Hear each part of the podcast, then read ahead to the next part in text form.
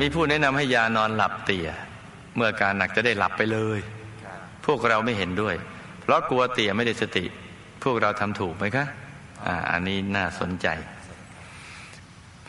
การที่ลูกไม่ทำตามคำแนะนำของผู้หวังดี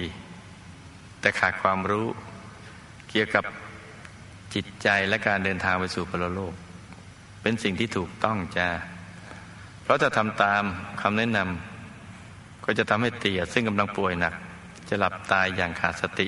เพราะยานอนหลับ แล้วก็จะมีผลต่อการเดินทางไปสู่พรโลก เพราะขาดสติ แล้วก็อีกอันหนึ่งคือ จะทำให้ผู้ทำตามคำแนะน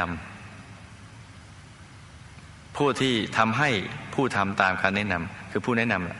ำแต่มีเศษกรรมติดตัวไป เพราะทำให้ผู้ป่วยตาย แม้จะปรารถนาดีก็ตาม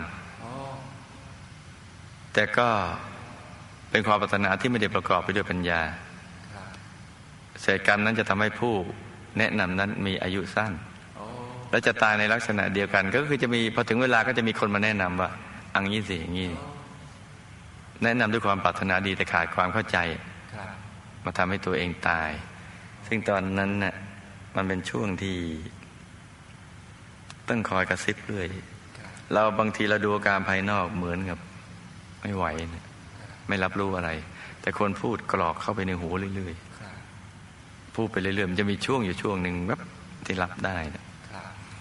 ให้ตายโดยธรรมชาติเถอะ อย่าตายแบบโดยความกรุณาอย่างนี้เลย